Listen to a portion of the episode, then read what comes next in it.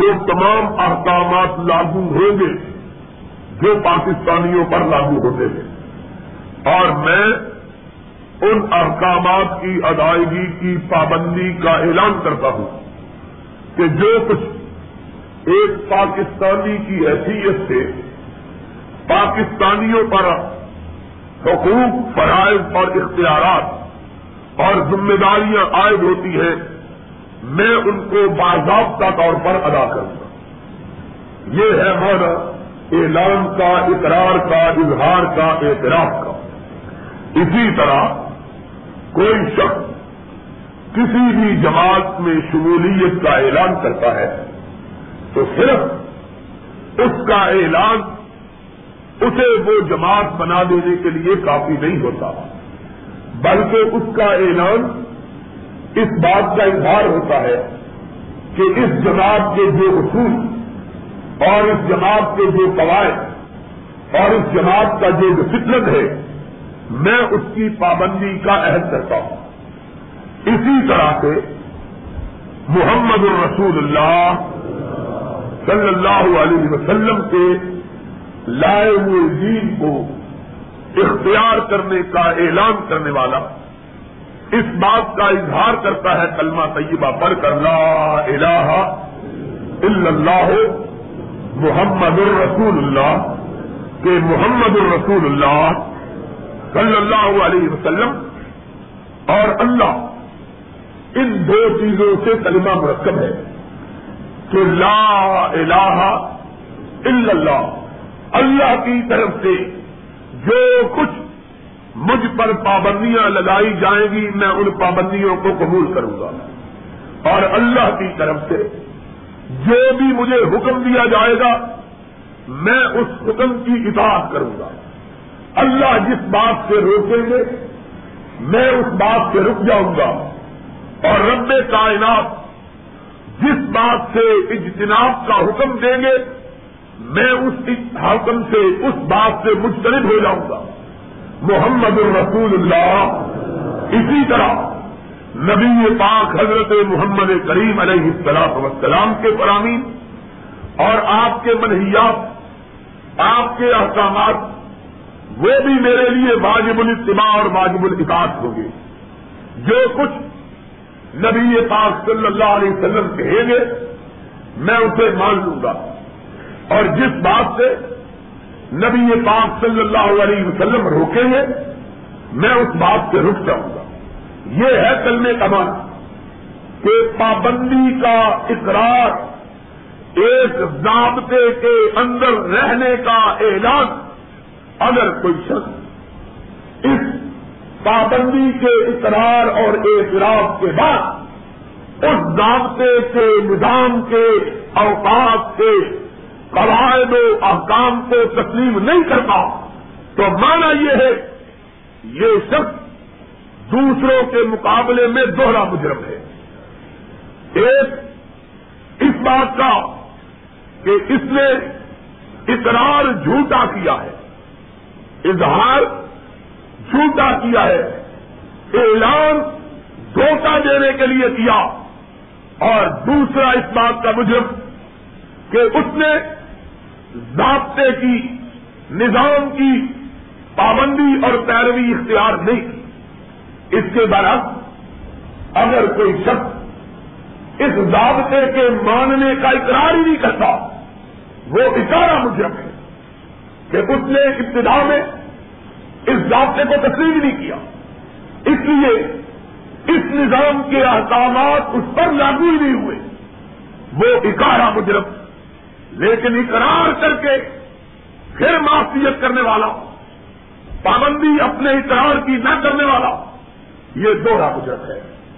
بالکل اسی طرح جس طرح کہ میں نے مثال سے سمجھایا، ایک آدمی پاکستان کے شہریت کے فارم کو پوری نہیں کرتا، پاکستان کی نیشنلٹی اختیار ہی نہیں کرتا، ایسے شخص پر پاکستانی قوانین اور پاکستانی ضوابط کا اطلاق نہیں ہوگا، کیوں؟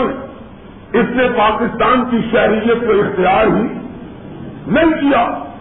لیکن اگر کوئی شخص پاکستان کا شہری بننے کا اعتراف کر کے پھر پاکستانی ضابطوں کو نہیں مانتا، ایسا شخص دوہری سزا کا مستحق ہے۔ اسی لیے قرآن مجید کے اندر ایسے لوگوں کی سزا کافروں سے زیادہ سخت مقرر کی گئی ہے جو لا الہ الا اللہ محمد الرسول اللہ پڑھنے کے باوجود پھر اللہ رسول کے احکام کی تعمیل نہیں کرتے، اللہ رسول کی بغاوت اختیار کرتے اور قرآن اور سنت کے ضابطوں کو نہیں مانتے، اسلام کی بنیادوں سے انحراف کرتے، اپنی مرضی سے اسلام کے بعض اصولوں کو پکڑ لیتے، بعض اصولوں کو چھوڑ دیتے۔ ان کے متعلق خداوند عالم نے کلام مجید کے اندر الگ حکم نازل کیا، کافروں کے لیے الگ، مومنوں کے لیے الگ۔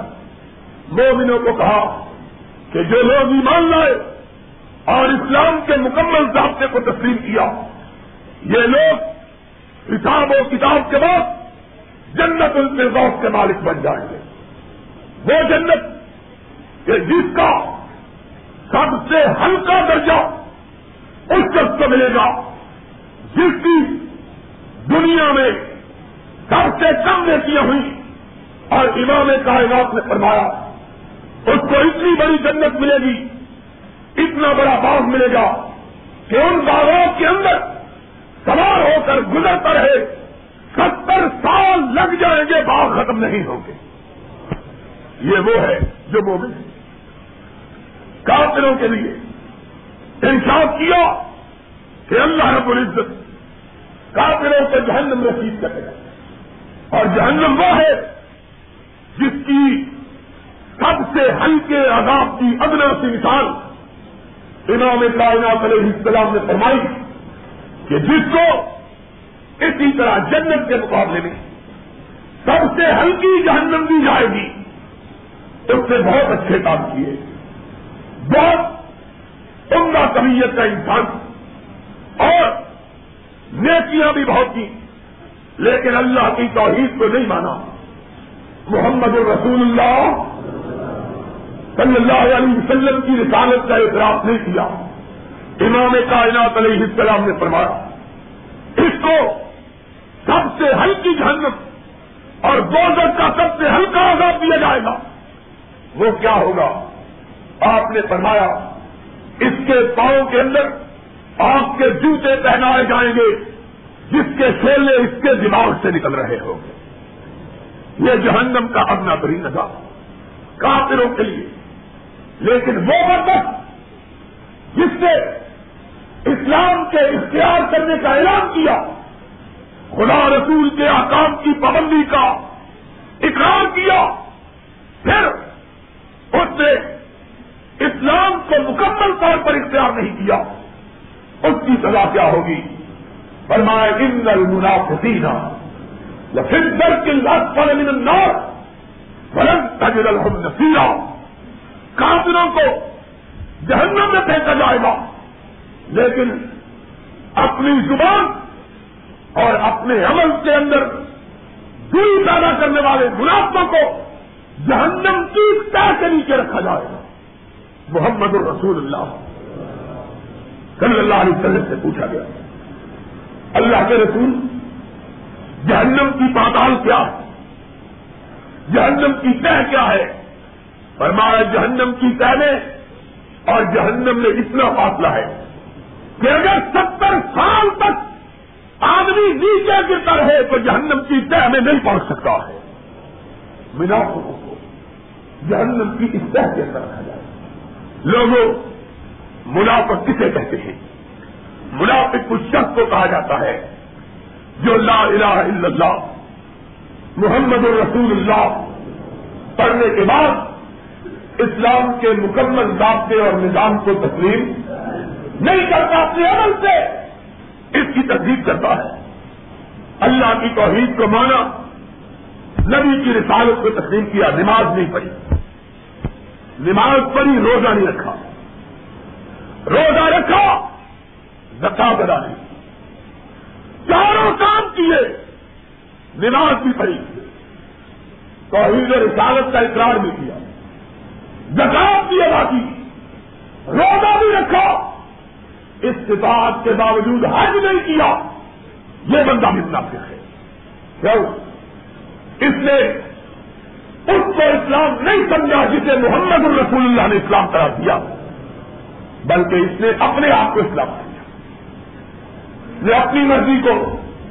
اور خدا بند عالم نے قرآن مجید کے اندر ارشاد کیا ہے، ارأیت من اتخذ الہہ ہواہ، اے میرے حبیب پاک صلی اللہ علیہ وسلم، میرا کوئی مشرک نہیں جو غیر اللہ کے سامنے سجدہ کرتا، اللہ کو چھوڑ کر دوسری درگاہوں پہ جھکتا، رب کی بارگاہ سے ہٹ کر غیر اللہ کے سامنے اپنی جھولی پھیلاتا، بلکہ وہ بھی مشرک ہے جس نے اپنی خواہشات کو اپنا خدا بنا رکھا، جس نے اپنی من کی چاہتوں کو اللہ کا مؤذن بلاتا ہے، حی علی الصلاۃ، حی علی الفلاح، من اس کا نماز کے لیے آنے کو نہیں چاہتا، اس کا من نماز کو آنے کو نہیں چاہتا۔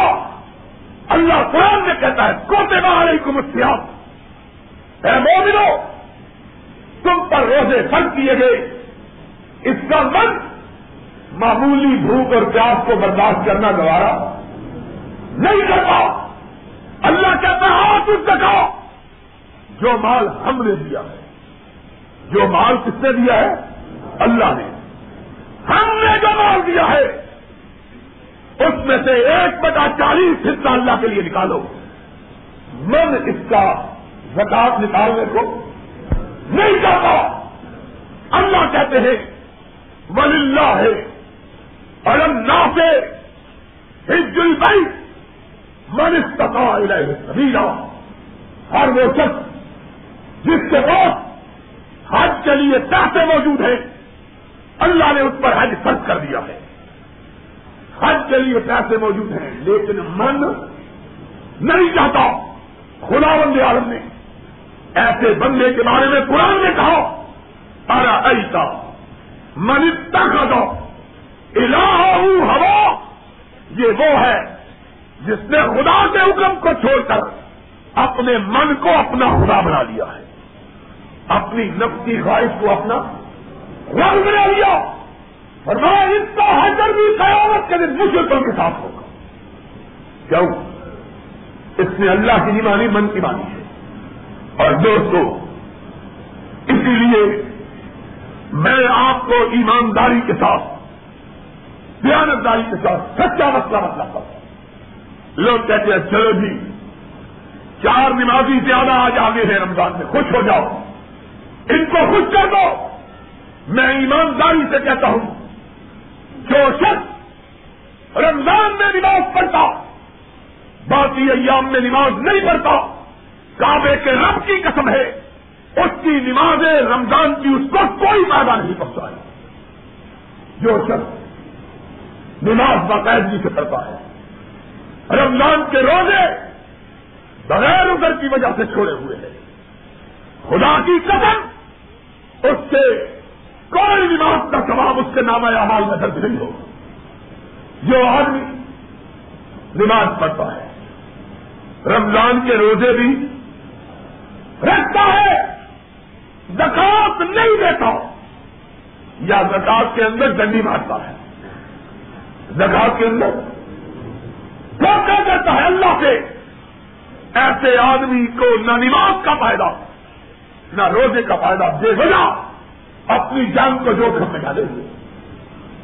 جو آدمی یہ تینوں کام کرتا، توحید اور رسالت کا اقرار بھی کرتا، لیکن استطاعت کے باوجود حج کی نیت اور خواہش نہیں رکھتا، اس کے لیے کوشش نہیں کرتا، سن لو یہ سب سے اسلام کے 5 فریضوں میں سے سب سے کم تر درجے کا فریضہ، اس لحاظ سے کہ بہت سے لوگوں پر حج فرض ہی نہیں ہے، نماز سے کوئی بھی مستثنا روزے سے کوئی بھی مستثنا، زکات سے ہر وہ شخص جس کے پاس صرف 2000 روپیہ ہو وہ مستثنا، حج سے بہت سے لوگ مستثنا، بے شمار مخلوق ایسی ہے جس پہ حج فرض ہی، اس کے باوجود محمد رسول اللہ صلی اللہ علیہ وسلم نے فرمایا استطاعت کے باوجود اگر کوئی شخص حج کا ارادہ نہیں کرتا، فرمایا اللہ کو اس کے بارے میں کوئی پرواہ نہیں، چاہے یہودی ہو کے مر جائے، چاہے عیسائی ہو کے مر جائے۔ یہ ایسا فریضہ جو پہلے 3 فریضوں کے مقابلے میں نسبتاً کم تر ہے، اس کے بارے میں نبی یہ کائنات کا حکم ہے کہ اگر کوئی حج کے لیے نہیں نکلتا، اللہ کو کوئی پرواہ نہیں، چاہے یہودی ہو کے مر جائے، چاہے کیا مطلب ہے اس کے اسلام کا اسے کوئی فائدہ، اس کے روزوں کا، زکات کا، نماز کا اسے کوئی فائدہ۔ سنو سبب کیا ہے، سبب یہ ہے اس نے اس اسلام نہیں مانا جو محمد رسول اللہ نے کیا ہے، اس نے اس اسلام کو مانا ہے جس کو اس کے اپنے نفس نے تراشا، جس کو سمجھا کر لیا، جس کو سمجھا نہ کیا۔ مانا یہ ہے لا الہ الا اللہ محمد رسول اللہ کے بارے میں جھوٹا ہے، نہ اس نے خدا عرش والے کو سمجھا، نہ اس نے مصطفیٰ مدینے والے کو سمجھا، اس نے شیطان کو اور اپنے نفس کی خواہشات کو اپنا خدا رسول بنایا ہوا ہے۔ اس لیے دوستو یاد رکھنا، اللہ نے بہت سے چہرے رمضان مبارک میں ہم کو دکھائے، اللہ تمہیں ہمیشہ مسجدوں کا نمازی بنا دے۔ یاد رکھو، اللہ کی قسم ہے تمہارے بھلے کے لیے کہتا ہوں، میرا کیا ہے تم نماز پڑھو نہ پڑھو، زکات دو نہ دو، حج کرو نہ کرو، رمضان کے روزے رکھو نہ رکھو، ہم کو کیا ہے، لیکن اپنے نبی کی سنت میں، اپنے نبی کی اقتدا میں ہم تمہارے فائدے کی بات تمہیں بتلاتے ہیں کہ دوستو اگر اسلام کا ایک فریضہ چھوڑ دیا، باقی 4 فرائض کا بھی قیامت کے دن کوئی اجر نہیں ملے گا۔ اس لیے بیکار اپنے آپ کو تکلیفوں میں ڈالنے کی ضرورت نہیں۔ اگر روزہ نہیں رکھنا نماز کیوں پڑھتے ہیں؟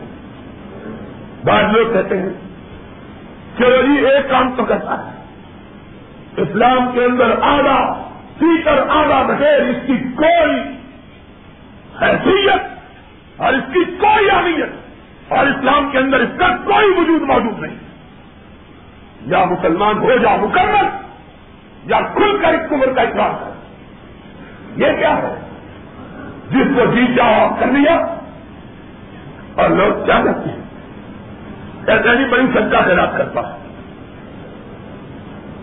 بڑی سچا خیرات، روزہ کبھی نہیں رکھتا، ایسے آدمی کا کوئی سچا نہیں، بڑے روزے پابندی سے رکھتا ہے، کبھی زکات نہیں دی، ایسے آدمی کا کوئی روزہ نہیں، زکات پابندی سے دیتا ہے، نماز نہیں پڑھتا، ایسے آدمی کی کوئی، کیوں اپنے مال کو ضائع کرتا، کوئی فائدہ نہیں۔ جب محمد الرسول اللہ صلی اللہ علیہ وسلم نے جہاں پر کہہ دیا ہے کہ اگر کوئی شخص رمضان کے ایک روزے کو جان بوجھ کر چھوڑتا ہے، فرمایا قیامت تک روزہ رکھتا ہے، ایک روزے کی ادائیگی نہیں ہو سکتی، ایک روزہ جان بوجھ کر۔ صرف محمد الرسول اللہ صلی اللہ علیہ وسلم نے فرمایا قیامت تک روزہ رکھتا ہے، رمضان کا ایک روزہ جو جان بوجھ کے چھوڑا ہے اس کی ادائیگی ہو سکتی، اگر ایک روزے کی بات ہے جو سارے چھوڑ کے بڑا حاجی اور نمازی بن کے بیٹھا ہے، اس نے قیامت کے دن رب کی بارگاہ میں کیا جواب دینا ہے۔ لوگوں اس بات کو اپنے ذہن میں رکھو، اور میں نے ایک مسئلہ بیان کیا کہ روزہ، نماز، زکات، حج اور اس کے ساتھ توحید اور رسالت کا اقرار، یہ 5 چیزیں ہوں تو آدمی مسلمان کہلانے کا حق رکھتا ہے، مگر نہ مسلمان کہلانے کا حق بھی رکھتا۔ اور سوال یہ پیدا ہوتا ہے کوئی پوچھ سکتا ہے آپ نے کہا ہے استطاعت کے باوجود اگر کوئی حج نہیں کرتا تو نبی پاک کے فرمان کے مطابق وہ یہودی مر جائے یا عیسائی مر جائے اللہ کو اس کی کوئی پرواہ. سوال یہ ہے ایک آدمی حج کے لیے ارادہ رکھتا ہے حکومت کو درخواست دیتا ہے 2-4 برس تک درخواست دیتا رہتا ہے اس کی درخواست نہیں نکلتی مر جاتا یا بعد میں غریب ہو جاتا ہے. ایسے آدمی کا کیا ہے؟ ایسا آدمی شرم قیامت کرن اللہ کی بارگاہ میں حاجیوں کی طرف سے اٹھایا جائے گا اور اس کے حج نہ کرنے کا گناہ اس حکومت کا سر ہے جس نے اس کو حج کی سہولت فراہم وہ اللہ کے ہماری عثما قیامت کرے انشاءاللہ وہ حج کرنے والوں میں اٹھایا جائے. اپنی طرف سے ارادہ رکھے اپنی طرف سے عمل کرے اپنی طرف سے محنت کرے. یہ 5 فرائض کم از کم اپنی زندگی کا حصہ بنا لے. نماز کبھی ترک نہ کرے رمضان کے روزے کبھی نہ چھوڑے اللہ نے مال دیا یہ بڑا مشکل کام ہے مال اللہ کی راہ میں نکالنا. سبب کیا ہے؟ سبب یہ ہے کہ آدمی سمجھتا ہے یہ مال میں نے کمایا ہے اور اگر آدمی یہ سمجھے کہ یہ مال میرے رب نے دیا ہے یہ مال میرے رب نے دیا اور جس نے دیا اس کی راہ میں 1/40 دینا ہے تو پھر آدمی کو دیتے ہوئے تکلیف ہر معاملے میں آدمی کی یہ بھی ہے. حدیث پاک میں آیا محمد الرسول اللہ صلی اللہ علیہ وسلم کے صحابہ کی کیفیت یہ کہ جب اللہ کے حکم پر ان سے مالوں کا سوال کیا جاتا ہے سارا مال لے کے آ جاتے ہیں. آپ حیران رہتے ہیں آپ کو کبھی یہ میرا خیال ہے میں نے پہلے مسئلہ نہیں بتایا کبھی دیر میں نہیں آیا شاید آپ پہلی مرتبہ یہ مسئلہ سننے لگے ہو صحابہ کے اندر اتنا یہ احساس پختہ تھا کہ مال اللہ کا ہے مال اللہ کا ہے اس لیے اللہ کے حکم پر ہر وقت لٹانے کو تیار رہتے تھے ہر وقت لٹانے کو اتنا احساس پختہ ہو گیا تھا کہ نبی صلی اللہ علیہ وسلم کو انہیں روکنا پڑا نبی کائنات کو انہیں روکنا پڑا. آپ نے فرمایا مال لٹاتے ہوئے 1/3 حصے سے زیادہ مال نہ لٹاؤ 2/3 حصہ اپنے پاس ہوگا. اتنا لوگوں کو یقین تھا محمد رسول اللہ صلی اللہ علیہ وسلم نے حکم دیا اللہ کی راہ میں خیرات کرتے ہوئے کوئی آدمی 1/3 سے زیادہ اپنا مال خیرات روکا کیا اس کے صحابہ اتنے مطمئن تھے اتنا ان کے ذہنوں میں پختہ ہو گیا تھا یہ عقیدہ کہ جب رب نے دیا ہے اس نے مانگا ہے تو اس کی بارگاہ میں لٹانے میں کون سی دقت ہے وہ اور دے دے گا. اس قدر صحابہ کے اندر جوش ہے اور ان کا عقیدہ زندگی کے تمام معاملات میں اسی طرح ہے اسی طرح کا عقیدہ تھا چھوڑنے مجھے اسی طرح کا عقیدہ تھا ان کا.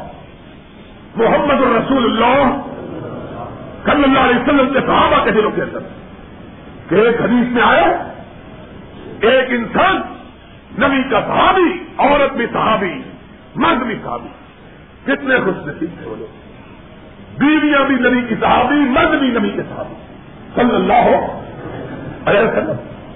ان کا بیٹا موت ہو گیا ایک ہی بیٹا تھا اکلوتا بچہ فوت ہو گیا. رات کے وقت خامد آیا بیوی نے دیکھا کھٹا ہوا ہے پریشان ہے مصیبت کا مارا ہوا آیا ہے بیٹے کی پوتیدگی کی خبر دوں گی پریشان ہوتا ہے پوری رات خبر نہیں دی آرام سے سوئے. صبح اٹھے عقیدے کی کس طرح درستگی ہوئی بیوی اپنے شوہر کو کہتی ہے اللہ کے بندے تو مجھے ایک مسئلہ تو بتلا. اس نے کہا کیا مسئلہ؟ اس نے کہا اگر کسی آدمی نے کسی شخص نے کسی ہستی نے تیرے پاس کوئی امانت رکھی ہوئی ہوگی، اگر وہ تیرے پاس اپنی امانت کا مطالبہ لے کے آئے تو تو کیا جواب دے گا؟ اور صحابی نے عرض کی، فرمانے لگے اپنی بیوی سے، کہنے لگے جب امانت والا آئے گا، ابھی اس کے لبوں سے الفاظ نہیں نکلے گے کہ میں اس کی امانت اسے واپس لوٹا دوں گا۔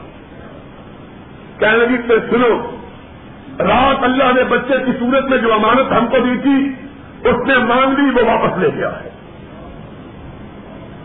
اتنا ایمان، اتنا اختار، اللہ اکبر۔ صحابی کہتا ہے میرا دل تھک گیا کہ میرا بیٹا رات کو اس شخص نے مجھے بتلائی، شکایت لے کر نبی صلی اللہ علیہ وسلم کی بارگاہ میں پہنچے، یا رسول اللہ صلی اللہ علیہ وسلم، رات یہ حادثہ ہوا، میری بیوی نے مجھ کو خبر ہی نہیں۔ نبی پاک صلی اللہ علیہ وسلم مسکرائے، آپ نے فرمایا تیری بیوی اللہ کی نیکوکار بن گئی، اس کے دل میں ایمان راسخ ہو چکا، اور اس ایمان کے بدلے میں اللہ مجھے وہ بچہ عطا فرمائے گا جو قیامت تک تیرے نام کو روشن رکھے۔ یہ لوگ تھے جن کا ایمان یہ تھا، مال کو اگر اللہ کی امانت سمجھے، یہ عقیدہ رکھے کہ مال میرا نہیں رب کا دیا ہوا، رب کے دیے ہوئے مال سے رب کے حکم پر 1/40 نکالتے ہوئے تکلیف کیوں ہو؟ تو جو بھی مانگے حال ہے، دیا ہوا تو تیرا ہے۔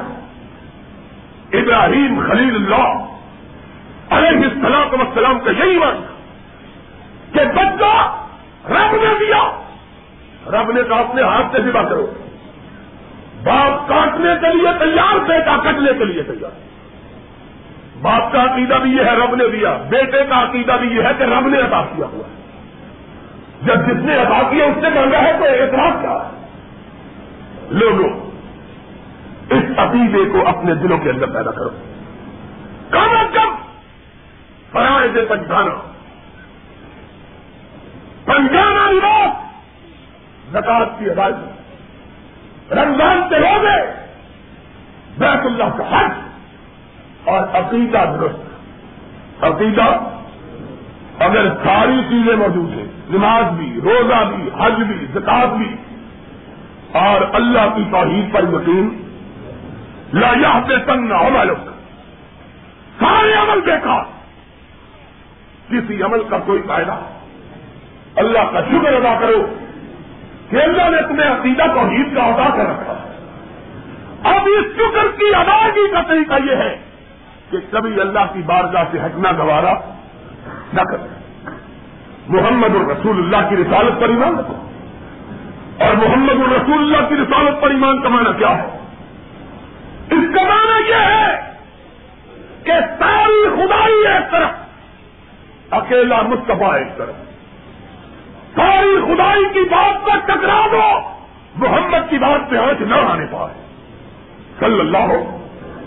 یہ مانا ہے توحید و رسالت، فرائض پنجانہ کو ادا کرو، زکات دو، روزے رکھو، حج کی اللہ نے توفیق دی ہے، حج کی نیت سے کمر باندھو، قیامت کے دن اللہ کی بارگاہ میں شروع ہو جاؤ اس بدری کی طرح جو دیہاتی جنگلی آدمی، جس کو بات کرنے کا طریقہ بھی نہیں آتا تھا، نبی یہ پاک کی خدمت میں حاضر،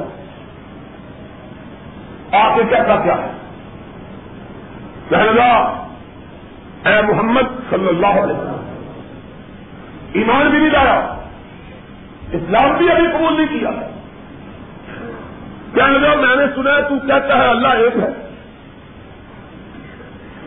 آپ نے فرمایا میں کہتا ہوں اللہ ایک ہے، بالکل بھی آپ یاد نہیں، یا محمد کہہ کے اس نے پکارا صلی اللہ ہو چلو، یہ مطلب یاد رکھو، یا محمد کہہ کے پکارنا نبی کو جائز نہیں ہے، حرام ہے۔ لا تجعلوا نداء الرسول دعاء الرسول کا دعاء عبادکم بعض، کوئی آدمی اس طرح میرے محبوب کو نہ پکارے جس طرح آپس میں ایک دوسرے کو پکارے صلی اللہ ہو۔ یار لوگوں نے ہماری مخالفت کی وجہ سے کہا ہمیں یا محمد کہنے، اچھا یا محمد بابو نے سردے رہے ہیں تو ہمارا کیا ہے؟ اگر تم نے قرآن کی مخالفت کرنی ہے تو کیا کرو, ہم تمہیں کس طرح باز رکھیں, ہم تو سمجھا ہی سکتے ہیں. قرآن سورہ نور 18واں پارہ, عرش والے نے آسمان سے دلا دے کے کہا لا تجعلوا دعاء الرسول کا دعاء بعضکم بعضا, اور کوئی آدمی میرے محبوب کو اس طرح نہ پکارے جس طرح ایک دوسرے کو آپس میں پکارتے. تمام جیب علماء اکرام کی تقریروں کے جوسٹ اور ویڈیو کیسٹ بازار سے دارائے ٹرانسفر کرنے کے لیے مہندی کے اسٹورس تھارا اور گزار لاہور سے آنسر. کوئی آدمی اس طرح میرے محبوب کو نہ پکارے جس طرح آپس میں ایک دوسرے کو پکارتے. صلی اللہ ہو یا ہم لوگوں نے ہماری مخالفت کی وجہ سے کہا اب یا محمد کہہ رہے ہیں اگر یا محمد باغیاں سر میں رہنے تو ہمارا کیا ہے. اگر تم نے قرآن کی مخالفت کرنی ہے تو کہتے رہو, ہم تمہیں کس طرح باز رکھیں, ہم تو سمجھا ہی سکتے ہیں. قرآن سورہ نور 18واں پارہ, عرش والے نے آسمان سے دلا دے کے کہا لا تجعلوا دعاء الرسول کا دعاء بعضکم بعضا, اور کوئی آدمی میرے محبوب کو اس طرح نہ پکارے جس طرح ایک دوسرے کو آپس میں پکارتے ہیں. اور سنو, پورے قرآن مجید کے اندر اللہ رب العزت نے کہیں نبی پاک صلی اللہ علیہ وسلم کو محمد کہہ کے نہیں پکارا. کیا تھا؟ یا ایھا النبی, یا ایھا الرسول, انا ارسلناک شاہدا و مبشرا و نذیرا داعیا الی اللہ باذنہ و سراجا منیرا. تو بات کی ہو رہی تھی, وہ دیہاتی جنگلی آدمی اس کو پتہ ہی نہیں کہ رسول کس کو کہتے ہیں. کیا ہوگا یا محمد صلی اللہ علیہ وسلم. میں نے سنا ہے آپ کہتے ہوئے کہا تجھے اسی اللہ کی قسم ہے, سچی بات کہنا, واقعی اللہ سچا کوئی رب نہیں. اتنا بالکل سادہ آدمی. نبی پاک صلی اللہ علیہ وسلم مسکرائے, آپ نے فرمایا میں اسی ذات کی کبریائی کی قسم کھا کے کہتا ہوں اس کے سوا کوئی رب نہیں. اس نے کہا میں نے سنا ہے آپ یہ بھی کہتے ہیں کہ اسی نے آپ کو بھیجا. آپ نے فرمایا ہاں. کہا میں قسم کھا کے بتلاؤ, کہتا ہے قسم کھا کے بتلاؤ کہ اسی نے آپ کو بھیجا. آپ نے فرمایا میں اللہ کی قسم کھا کہتا ہوں کہ اس نے مجھے اپنا نبی بنا دیا. اس نے کہا اور یہ تو میں مانتا ہوں اللہ ایک ہے, تو اللہ کا رسول ہے, کیونکہ تو نے قسم کھا کے بتلایا مجھ کو یقین ہو گیا آپ کا کیا ہے. صلی اللہ علیہ. آپ نے فرمایا پانچ وقتہ نماز ادا کرو. کہا قسم کھا کے کیا کہ اللہ نے اس کو فرض دیا. نبی پاک نے فرمایا میں قسم کھا کہتا ہوں اللہ نے اس کو فرض دیا. کیا اللہ اچھا ٹھیک ہے اور کوئی. آپ نے فرمایا اللہ مال دے تو زکات دیا کرو. پھر کہتا ہے قسم کھا کے بتلاؤ کہ اس کو بھی اللہ نے فرض کر دیا. آپ نے فرمایا میں قسم کھا کہتا ہوں اللہ نے اسے فرض قرار دیا. کیا اللہ اور کچھ. آپ نے فرمایا اگر رمضان کا مہینہ آئے تو روزے رکھو. کہا قسم کھا کے کہو یہ بھی آپ نے حکم دیا. آپ نے فرمایا میں قسم کھا کہتا ہوں میرے رب نے یہ حکم دیا. کہا اللہ روزے بھی رکھو. اسے نہ اور کچھ. آپ نے فرمایا اللہ کے گھر کا طواف کرو. اللہ کے گھر پہ جاؤ. کہا اللہ قسم کھا کے بتاؤ یہ بھی تیرے رب نے کہا. آپ نے فرمایا میں قسم کھا کہتا ہوں یہ کر رہا ہوں. اللہ اکبر. یہ تعلیم کی بات ہے. دیہاتی آدمی نبی پاک صلی اللہ علیہ وسلم سے یہ بات سنتا ہے. کہتا ہے پہلے تو نے پانچ قسمیں کھائی ہیں, اب میں ایک قسم کھاتا ہوں. نبی پاک صلی اللہ علیہ وسلم نے فرمایا تو کیا قسم کھاتا ہے. کہنے لگا میں اس رب کی قسم کھاتا ہوں جو ایک ہے اور جس نے تجھ کو حق کے ساتھ بھیجا ہے. میں جب تک زندہ رہوں گا ان پانچ چیزوں کو اختیار کیے رکھوں گا, کبھی نہیں چھوڑوں گا. نہ اللہ کی توحید کو چھوڑوں گا, نہ تیری رسالت کو چھوڑوں گا, نہ نماز کو چھوڑوں گا, نہ روزے کو چھوڑوں گا, نہ حج چھوڑوں گا, نہ زکات چھوڑوں گا. مروں گا تو اس پر مروں گا, جیوں گا تو اس پر جیوں گا. اب میں بھی قسم کھا کے چھوڑا ہے. یہ کہا چل نکلا. ابھی 15 منٹ نہیں ہوئے ایماندار ہوئے, 10 منٹ گزرے ہیں ایماندار ہوئے کہ آسمان سے جبریل امین آ گئے. نبی کا وحی ہوئی. نبی کائنات سے فرمایا من سرہ ان ينظر الى رجل من اهل الجنة فلينظر الى هذا. اور میرے ساتھیوں میرے صحابیوں, اور دنیا میں جنتی دیکھنا چاہتے ہو, دنیا میں چلتا پھرتا جنتی. صحابہ نے کہا یا رسول اللہ کون جنتی نہیں دیکھنا چاہتا. فرمایا اس جنگلی کو دیکھ لو جس کو بھی 5 منٹ ہوئے اسلام لائے ہوئے، جبریل نے کہا اللہ نے جنت اس کو لکھ کے عطا فرما دی ہے۔ یہ وہ کس بات ہے، 5 منٹ ہوئے اسلام لائے ہوئے اور نبی سے مطلب پوچھ کے لیا سال جبریل سے بشارت ملے کر چلا گیا۔ لوگوں نے کس طرح اسلام کے بنیادی اصولوں پر تسلیم کرنا مان لیں، مزہ آیا نا؟ اس سے نبی کو قسم اٹھوائی، پھر ہم بھی قسم اٹھائی، مزہ آیا قسم اٹھائی۔ ہم کیا ہوئے؟ مسلمانوں کے گھر پیدا ہوئے ہیں، ہمیں پیدا ہوتے ہی ہمارے ایک کان میں اذان دی گئی، دوسرے میں ہمارے میں تکبیر کر دی، لیکن ہماری بدبختی کی کیا ہے، اس گھر میں پیدا ہونے کے باوجود مسجدیں ہمارا چہرہ دیکھنے کو ترس جاتی ہیں، کوئی بھی ہمیں مسجد میں جانے کی توفیق کیا ہم کو؟ اللہ رسول کی عظمت کا اعتراف کر کے پیدا ہوتے لیکن ساری زندگی اللہ رسول کی بغاوت میں گزر جاتی۔ لوگوں اللہ سے ڈر جاؤ، یہ مقدس مہینے کا مقدس دن، پچھلے جمعے میں نے کہا تھا سارے دنوں کا سردار اللہ نے جمعے کے دن کو بنایا، سارے دنوں کا سردار اللہ نے جمعے کو بنایا، اور سارے مہینوں کا سردار اللہ نے رمضان کو بنایا، سارے مہینوں کا سردار اللہ نے رمضان کو بنایا ہے، اور ساری راتوں کی سردار اللہ نے لیلۃ القدر کی رات بنائی ہے۔ آج شاید لیلۃ القدر کی راتوں میں سے پہلی رات آنے والی ہے، اور آج جمعے کا دن ہے، اور آج رمضان کا مہینہ ہے، اور آج ساری کائنات کا سب سے اعلیٰ ترین ٹکڑا زمین کا مسجد ہے۔ اپنے درمیان اور اپنے رب کے درمیان وعدہ کرو، اپنے اللہ کو گواہ بنا کے، اللہ زندہ رہیں گے تو تیرے مکمل اسلام کے کار بند رہ کے زندہ رہیں گے، اور مریں گے اللہ تو خاتمہ ہمارا ایمان پر ہو۔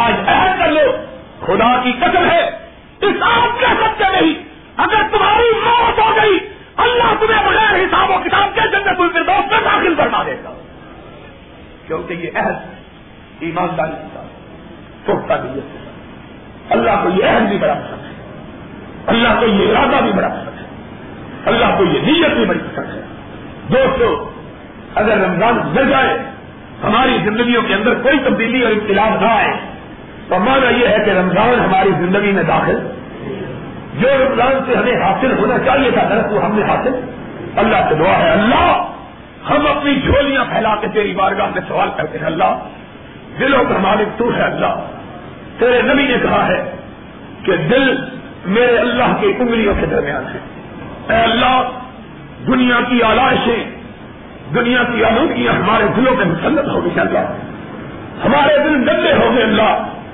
ہماری نظریں ویران ہو گئی، اللہ ہمارے جسم پلید ہو گئے، اللہ تیرے ہاتھ میں دل ہے، اللہ اپنی رحمت سے ان دلوں کو اپنی اطاعت کی طرف پھیر دے، اللہ ہمارے جسموں کو پاک کر دے، اللہ ہماری نگاہوں کو پاک کر دے، اللہ ہماری روحوں کو پاک کر دے، اللہ ہمیں زندہ رکھنا تو اسلام پہ زندہ رکھنا، اللہ ہمارا خاتمہ ایمان پر شرما دے، اللہ ہماری اولادوں کو نیک بنا دے، اللہ ہمیں پختہ نمازی بنا دے، اللہ اپنے ساتھ شرک کی توفیق نہ دینا، اللہ توحید پر کاربند رکھنا، اللہ اپنے نبی حضرت محمد الرسول اللہ صلی اللہ علیہ وسلم کی محبت سے اللہ ہمارے سینوں کو روشن فرما دے۔ اللہ آج کل قرآن پڑھا جا رہا ہے، اللہ اس قرآن سے ہمارے سینوں کو منور کر دے، اللہ اس قرآن کی روشنی سے ہمارے دلوں کو روشن فرما دے، اے اللہ ہمیں نمازی بنا دے، اللہ ہمارے بے نمازیوں کو پختہ نمازی بنا دے، اللہ ہمارے بے روزگاروں کو روزہ دار بنا دے، اللہ زکات نہ دینے والوں کو زکات دینے کی توفیق عطا فرما دے، اللہ حج سے غافل لوگوں کو اپنے گھر کی زیارت نصیب فرما دے، اللہ ہمیں صحیح معنوں میں مسلمان بننے کی توفیق عطا فرما دے، اللہ تیری بارگاہ میں تیرے گھر میں اس مقدس دن میں اس مقدس مہینے میں اس مقدس رات کی آمد کے موقع پر اللہ تیری بارگاہ میں التجا کرتے ہیں تو ہمیں زندہ رکھنا تو اسلام کا زندہ رکھنا، اللہ ہمارا خاتمہ ایمان پر فرما دے۔ واخر دعوانا الحمدللہ رب العالمین۔ الحمدللہ نحمده ونستعینه ونستغفره ونؤمن به ونتوکل علیہ ونعوذ باللہ من شرور انفسنا ومن سیئات اعمالنا، من یهده اللہ فلا مضل له ومن یضلل فلا هادی له، نشهد ان لا اله إلا الله ونشهد أن محمدا عبده ورسوله إن الله ملائكته يصلون على النبي يا أيها الذين آمنوا صلوا عليه وسلموا تسليما اللهم صل على محمد وعلى آل محمد كما صليت على إبراهيم وعلى آل إبراهيم إنك حميد مجيد اللهم بارك على محمد وعلى آل محمد كما باركت على إبراهيم وعلى آل إبراهيم إنك حميد مجيد. یہ وہ ماہ مقدس ہے کہ جس کی فضیلتوں کو بیان کرتے ہوئے رب العالمین نے ارشاد کیا ہے کہ شہر رمضان الذی انزل فیہ القرآن، یہ وہ مقدس مہینہ ہے جس مہینے میں اللہ کا قرآن نازل ہوا ہے. یعنی قرآن اتنی عظیم کتاب ہے کہ اس کی وجہ سے اللہ نے پورے مہینے کو بابرکت کرا دیا. اور قرآن کی برکتوں کا اندازہ اور جس سے قلب اطہر پہ نازل ہوا، اللہ نے اس کو رحمت للعالمین کا لقب دیا ہے. اور جس دھاکے میں اترا، اس دھاکے میں اللہ نے اعلان کیا کہ اس دھاکے کے اندر اتنے بے شمار لوگوں کو جہنم کی آگ سے آزاد کیا جاتا ہے جن کے لیے جہنم لکھی جا چکی ہوتی ہے. فرمایا جتنا ایک بکریاں پالنے والے قبیلے کی بکریوں کے بال ہوتے ہیں، اس سے بھی زیادہ تعداد میں لوگوں کو جہنم کی آگ سے آزاد کیا جاتا ہے. اور جس رات میں اترا، اللہ نے اس ایک رات کی عبادت کو 83 سال کی عبادت سے بہتر قرار دیا ہے. لوگوں، یہ قرآن اتنی فضیلت والی کتاب ہے کہ اس کے بارے میں حضرت محمد الرسول اللہ صلی اللہ علیہ وسلم نے ارشاد فرمایا کہ قرآن کا قاری آئے گا، اللہ اس کو کہیں گے اقرا ورتل، اے قاری قرآن جنت میں آ جا، قرآن پڑھتا جا، جنت کے درجوں کو طے کرتا جا. تیرا مقام وہاں ہے جہاں تک تجھ کو آخری آیت لے کے جائے. فرمایا عام آدمیوں کی جنت میں اور قرآن کے حافظ کی اور قاری کی جنت میں اتنا فاصلہ ہوگا جتنا زمین سے ستاروں کا فاصلہ جنت کے اندر. لوگوں، قرآن کے ساتھ محبت، قرآن سے پیار کرو. اللہ رب العزت نے ارشاد فرمایا ہے کہ یہ وہ قرآن ہے، اگر پہاڑ کے سینے پر اتارا جاتا تو پہاڑ کا سینہ شک ہو جاتا. اللہ چاہتا تو اس قرآن کے ساتھ مردوں کو چلا دیتا. لوگوں، جہاں یہ قرآن پڑھا جاتا ہے، جو یہ قرآن پڑھتا ہے، اللہ کی رحمت اس پہ نازل ہوتی.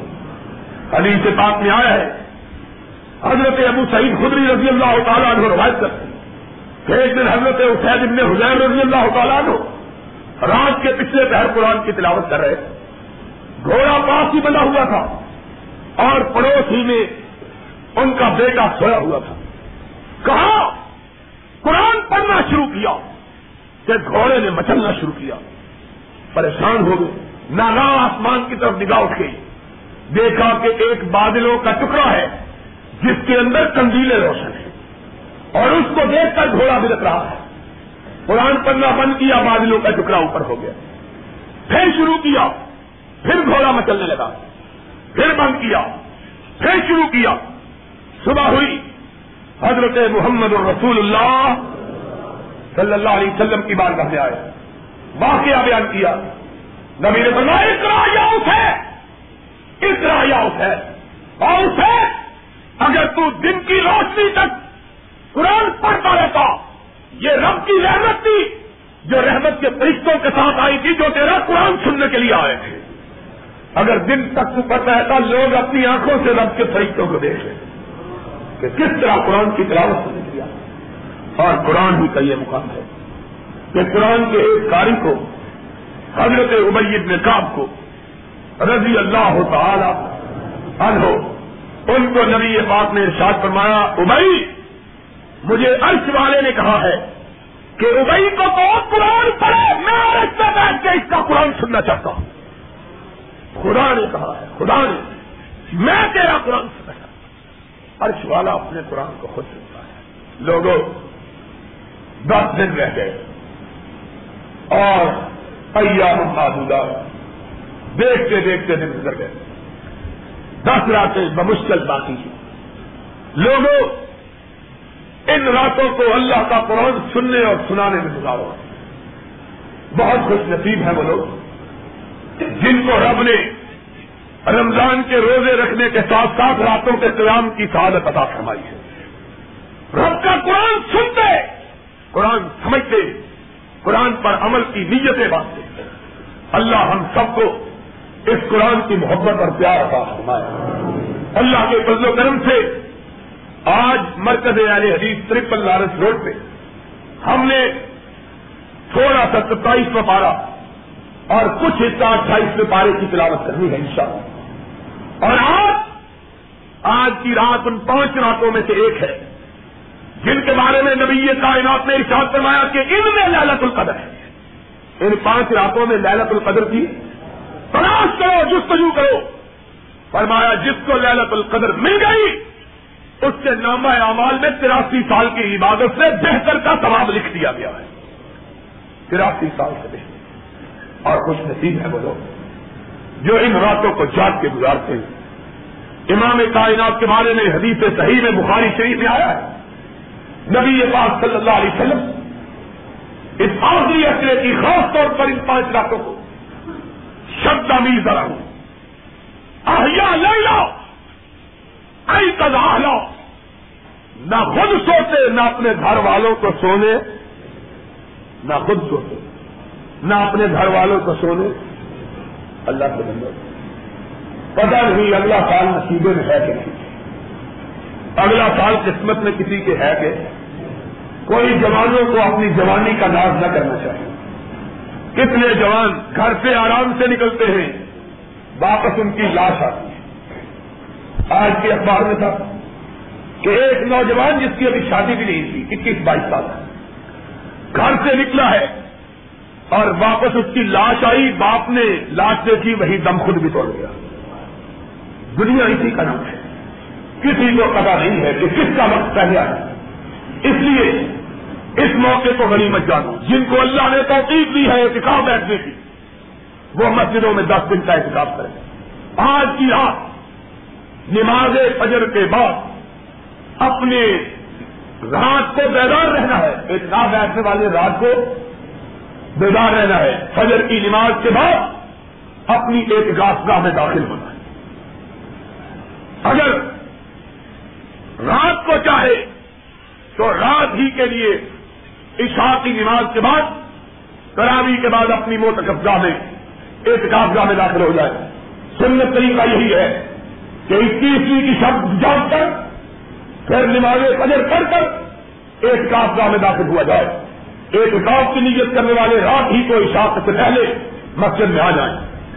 جو انہوں نے اپنے لیے خیمہ بنا رکھا ہے اس میں صبح کی نماز فجر ادا کرنے کے بعد پھر داخل ہو. رات ساری مسجد میں گزرنی چاہیے. باقی جو لوگ اعتکاف بیٹھنے کی سکت نہیں رکھتے اپنی مصروفیتوں کی وجہ سے, ان کو کم از کم اس آخری دھاکے کی, جس دھاکے کو محمد الرسول اللہ صلی اللہ علیہ وسلم نے جہنم سے آزادی کا دھاکہ قرار دیا ہے, اس آخری دھاکے کی 5 راتوں کو شب بیداری کرنی چاہیے.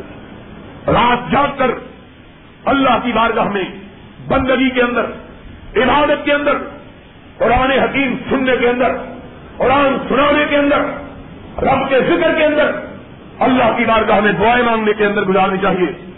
ان راتوں کی محبوب ترین دعا جو نبی کائنات نے اپنی زوجہ مبارکہ کو سکھائی یہ تھی, اللہم انک عفو تحب العفو فاعف عنی.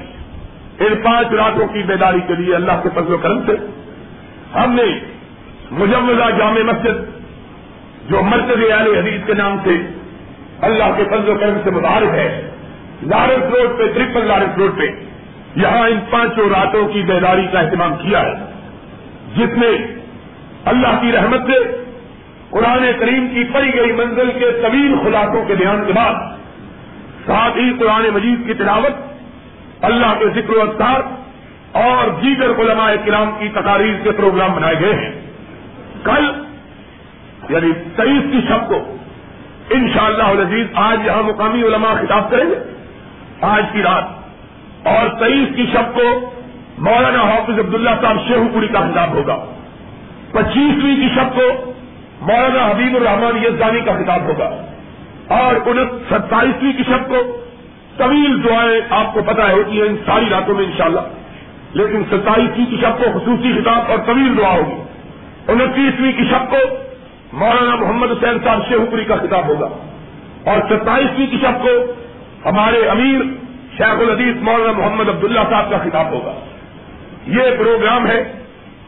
وہیں پر دوست احباب نے آپس میں مل کر اپنے ذاتی مال سے ان احباب کے لیے سحری کا بندوبست کیا ہے جو وہاں شب بیداری کا اہتمام کریں گے. خدا کے فضل و کرم سے 21ویں آج رات, 23ویں پرسوں رات, 27ویں, 25ویں, 27ویں, 29ویں, ان پانچوں راتوں میں وہاں شب بیداری کرنے والوں کے لیے کھانے کا اللہ کے فضل و کرم سے اہتمام ہوگا سحری کے وقت کا. یہاں ایک بات یاد رکھنی چاہیے کہ اس مسجد کے اندر اللہ کے فضل و کرم سے 28ویں شب کو قرآن مجید کا ختم ہوگا. کون سی شب کو؟ کیونکہ میں نے پاک راتوں میں آنا مشکل ہوتا ہے, لمبا درد ہوتا ہے, یہاں بھی یہی رسوم تھا اور لمبے خلاصے بیان کیے جاتے ہیں, اس لیے 28ویں کی شب کو میں خود یہاں ہوں گا انشاءاللہ اور قاری صاحب قرآن مجید کا ختم کریں گے اور انشاءاللہ خطاب بھی ہوگا اور طویل دعائیں ختم قرآن بھی ہوگی انشاءاللہ العزیز. باقی 5 راتیں نہیں گزاری جائیں گی انشاءاللہ. سارے لوگ آج پہلی مرتبہ میں یہ بات چل رہا, پہلے میں کہتا ہوں جو آ سکتے ہیں آئے, جو نہیں پہنچ سکتے نہ پہنچے, لیکن ان 5 راتوں میں سارے دوست وہاں پہنچے. سنا ہے کہ نہیں؟ ان 5 راتوں میں سارے دوست. کیوں؟ اب یہ مسئلہ نہیں ہے جی واپسی سے سواری نہیں ملے گی, کیونکہ میری انشاءاللہ وہی ہو رہی ہے, فجر کی نماز کے بعد بڑی سواریاں مل جاتی. پہنچو گے کہ نہیں؟ ایسا بولتے پہنچو گے کہ نہیں؟ ہاتھ اٹھا کے بتلاؤ, ہاتھ اٹھا کے. بابا جی اٹھاؤ, آپ اٹھاؤ, اٹھاؤ, نیوا سے اندر کرو, چکا تھا اس طرح. سب نے انشاءاللہ پہنچنا ہے اللہ کے فضل و کرم سے. دوسری بات یہ ہے کہ یہاں جگہ کی قلت کی وجہ سے, میں نے پچھلے جمعے بھی کہا تھا, ہم نے کئی دفعہ پروگرام بنایا تھا کہ جمعہ الوداع کا اجتماع کہیں باہر کھلی جگہ میں ہوا کرے, کیونکہ یہاں جگہ کی قلت ہے. اب سکول کی عمارت بھی گر گئی ہے اندر سے, پہلے ہم چھتیں استعمال کر لیتے تھے, اب وہ بھی استعمال نہیں کر سکتے. اس لیے انشاءاللہ العزیز اگلا جمعہ جمعۃ الوداع, اگلا جمعہ, بولو بھائی, یہ جمعۃ الوداع انشاءاللہ وہاں بڑی جامع مسجد مرکز اہل حدیث لارنس روڈ پہ انشاءاللہ ادا کیا جائے گا. انشاءاللہ کہاں ادا ہوگا؟ لارنس روڈ پہ انشاءاللہ. یہاں جو دوست اعتکاف بیٹھے ہیں ان کے لیے یہاں بھی جمعے کا اہتمام کر دیا جائے گا تاکہ ان کے اعتکاف میں خلل نہ پڑے. ویسے باقاعدہ جو ہمارا جمعہ ہوتا ہے انشاءاللہ وہ جمعہ اگلی دفعہ لارنس روڈ پہ ہوگا انشاءاللہ. آپ حضرات میزبان ہیں, کیونکہ وہ بھی چینیوں والی مسجد کی شاخ ہے بڑی مسجد, لیکن شاخ انشاءاللہ العزیز اسی مسجد کی انشاءاللہ. اس لیے آپ حضرات سے گزارش ہے کہ آپ پہلے پہنچیے, کوشش کریں کہ گھر سے وضو کر کے آئیں. وہاں اللہ کے فضل سے وضو کا باقاعدہ انتظام ہے, طہارت خانوں کا بھی, لیکن بہتر یہی ہے رش ہوگا, اس لیے آپ وضو گھر سے کر کے آئیں. اور ہم کوشش کر رہے ہیں کہ عورتوں اور مردوں کے لیے وہاں وسیع انتظامات کیے جائیں انشاءاللہ العزیز. لیکن گرمی کا موسم ہے, اس لیے پورے 12:30 بجے خطبہ شروع ہو جائے گا, پورے 12:30 بجے اور 1:30 بجے انشاءاللہ العزیز زیادہ سے زیادہ نماز کھڑی ہو جائے گی. اس لیے دوست پہلے 12 بجے سے بھی پہلے وہاں پہنچنے کی کوشش کریں تاکہ ان کو اچھی جگہ مل سکے. آپ حضرات جو خاص طور پر چینی ہوائی مسجد کی نمازی. تیسری بات یہ ہے, اخبارات میں بھی انشاءاللہ اس کے بارے میں اختیار ہے. ہاں ایک بات سن لیں, میں یہ اس لیے نہیں سنا تھا کہ کہیں بعض ہمارے بزرگ دعائی نہ مانگنا شروع کر دیں آج سے. اگر بارش ہوگی تو پھر جمعہ یہی ہوگا, میں نے اس لیے, لیکن انشاءاللہ العزیز جمعہ اگلا وہی ہوگا, اگلا جمعہ الوداع لارنس روڈ پہ ہوگا. 5 راتوں کی بیداری بھی وہی ہوگی انشاءاللہ العزیز. اور تیسرا اعلان یہ ہے کہ آج اللہ کے فضل و کرم سے منزل پڑھنے کے بعد خلاصہ بیان کرنے کے بعد اللہ کے فضل و کرم سے طویل دعا ہوگی انشاءاللہ العزیز. چوتھی بات یہ میں ذرا بڑی تاکید کے ساتھ آپ کو کہہ رہا ہوں, آج قلعہ لکشمن سنگھ راوی روڈ پتا ہے, قلعہ لکشمن سنگھ کا راوی روڈ کا بھی پتا ہے, وہاں پہ 6:15 بجے میری تقریر ہے میر بازار قلعہ لکشمن سنگھ میں, اور وہیں پہ اہل حدیث یوتھ فورس کے نوجوانوں نے افطاری کا بھی اہتمام کیا ہے. میں نے پچھلی دفعہ آپ کو کہا تھا اس مسجد کے لیے, آج میری گزارش ہے اس جگہ کے لیے, یہاں بھی اپنی جماعت کے افراد کم ہیں, اس لیے سارے لوگ جو ان علاقوں کے رہنے والے ہیں ضرور پہنچیں. راجا صاحب سنیا کہ نہیں, ضرور پہنچنا ہے. 6:15 بجے مین بازار قلعہ لکشمن سنگھ پہ راوی روڈ پہ انشاءاللہ میرا خطاب بھی ہوگا, اور افطاری کا بھی بندوبست لوگوں نے وہی کیا ہے. اللہ سے دعا ہے اللہ آپ کو مجھ کو زیادہ سے زیادہ نیکیوں کی توفیق عطا فرمائے. حقیقی بات یہ ہے 11-12 دن ہو گئے ہیں مسلسل افطاریوں میں جاتے ہوئے, رات کو قرآن سنانا بڑا مشکل کام ہے, اور پھر قرآن سنا کے اللہ کے فضل سے خلاصہ بیان کرنا, جتنی منزل ہوتی ہے اس سے لمبا خلاصہ ہوتا ہے, بولنا بڑا مشکل کام ہے. لیکن صرف اور مجھ میں ہمت بھی نہیں, ایمانداری کی بات ہے. آپ کو پتا ہے کہ عام دنوں میں اس سے لمبا خطبہ دیتا ہوں, آج اتنا بھی خطبہ بڑی مشکل سے دیا. روزے کی تھکاوٹ, رات کی تھکاوٹ, 12 بجے رات ہم پارے ہوئے تھے تقریباً, کیونکہ آج جمعرات تھی اور پتا تھا کہ صبح چھٹی ہے, اس لیے زیادہ طویل ہو گیا درد. تو اس کے بعد تھکاوٹ کی وجہ سے ہمت نہیں ہے, اور مسلسل باہر کی افطاری کر کے آدمی کے مزاج کو مطابق نہیں ہوتی, چاہے کتنا ہو ہر آدمی کا, اور خاص طور پر میں نے قرآن سنانا ہوتا ہے اور بعد میں منزل پر نہیں ہوتی ہے. میں بالکل کوئی چیز بھی کتاب صرف کھانے سے جو ہے روزہ کر سکتا ہوں, لیکن اس کے باوجود ان نوجوانوں کے دین کی محبت کی وجہ سے اور اس وجہ سے کہ اللہ پتہ نہیں اتنی نیکیوں کو بخشش کا ذریعہ بنا دے, میں انکار نہیں کرتا. آپ حضرات سے بھی اپیل ہے, درخواست ہے کہ آج آپ نے افطاری پر ضرور بولو, بھائی بولو تو صحیح, پہنچنا ہے افطار پر ضرور پہنچنا انشاءاللہ العزیز. جو پانچویں کے چھٹی پانچواں اعلان یہ ہے کہ عید الفطر کا فطرانہ 2 سیر 10.5 چاند گندم یا اس کے برابر قیمت ہے, تقریباً 5.5 روپے عید الفطر کا فطرانہ بنتا ہے. فطرانے کا مسئلہ یہ ہے کہ نماز عید سے پہلے اسے ادا کیا جائے. اگر کسی نے نماز عید سے پہلے اس کو ادا نہ کیا تو فطرانہ ہر بچے بوڑھے جوان مرد عورت کی طرف سے گھر کے سربراہ کو ادا کرنا چاہیے. اگر 1 دن کا بچہ ہے اس کی طرف سے بھی فطرانہ ادا کرنا ہے, 5.5 روپے کی کس کے حساب سے فطرانہ ادا کرنا ہے. عید کی نماز اللہ کے فضل و کرم سے حق میں ثابت سنت کے مطابق کھلے میدان کے اندر منٹو پارک میں ادا کی جائے گی انشاءاللہ. عید کی نماز کے لیے 7 بجے کا وقت مقرر کیا, ٹھیک ہے, کیوں بھائی 7 بجے دیر تو نہیں, جلدی بھی نہیں. 7 بجے انشاءاللہ نماز عید الفطر کھڑی ہو جائے. کتنے بجے؟ 7 بجے انشاءاللہ عید الفطر کے